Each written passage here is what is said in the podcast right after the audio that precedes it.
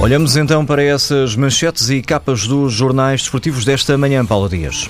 Um está no céu, para o outro os tempos têm sido um inferno. Jorge Jus está no jornal A Bola como o mestre dos clássicos. Em 62 anos é o primeiro a vencer quatro vezes seguidas, desde a época 1953-1954, quando José Sabo levou o Sporting a quatro triunfos consecutivos sobre Benfica e Porto, que o Leão não via nada assim. A Bola conclui que Jesus está no de Alvalade. Rolando Lopetegui também gostava, por certo, de estar nas boas graças dos adeptos, mas no Porto a contestação subiu de tom depois da derrota com o Sporting. O jornal O Jogo garante, apesar disso, que não está nos planos do clube despedir o treinador. Lopetegui só sai pelo próprio pé, escreve o jornal. Na capa do Record está Slimani. O jornal conta que o argelino está a sete golos de ultrapassar Wolfswinkel como o maior goleador do Sporting, entre os jogadores que ainda estão no ativo. Com os dois golos que marcou ao Porto, Slimani já soma 10 e agora vem aí o Vitória de Setúbal, depois de amanhã, no Bonfim.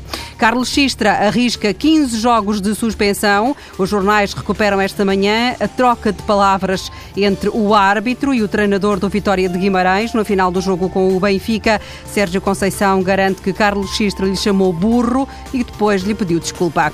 Paulo Bento pode mudar-se para a China. A bola adianta que o treinador português é desejado pelo Beijing Guoan. O clube foi quarto classificado na última edição da Superliga e os responsáveis entendem que Paulo Bento tem o perfil certo para preparar a nova época que começa em março. O treinador português está desempregado desde setembro de 2014, quando deixou de ser selecionador nacional.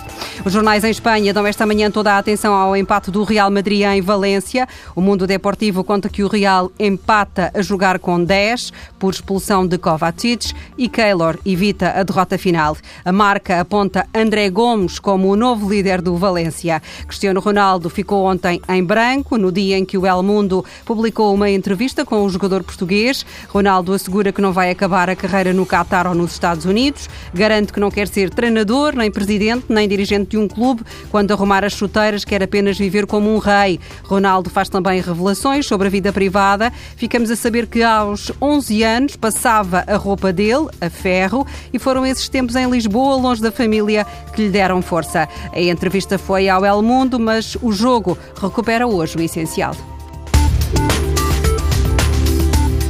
Os jornais desportivos desta manhã com Paula Dias.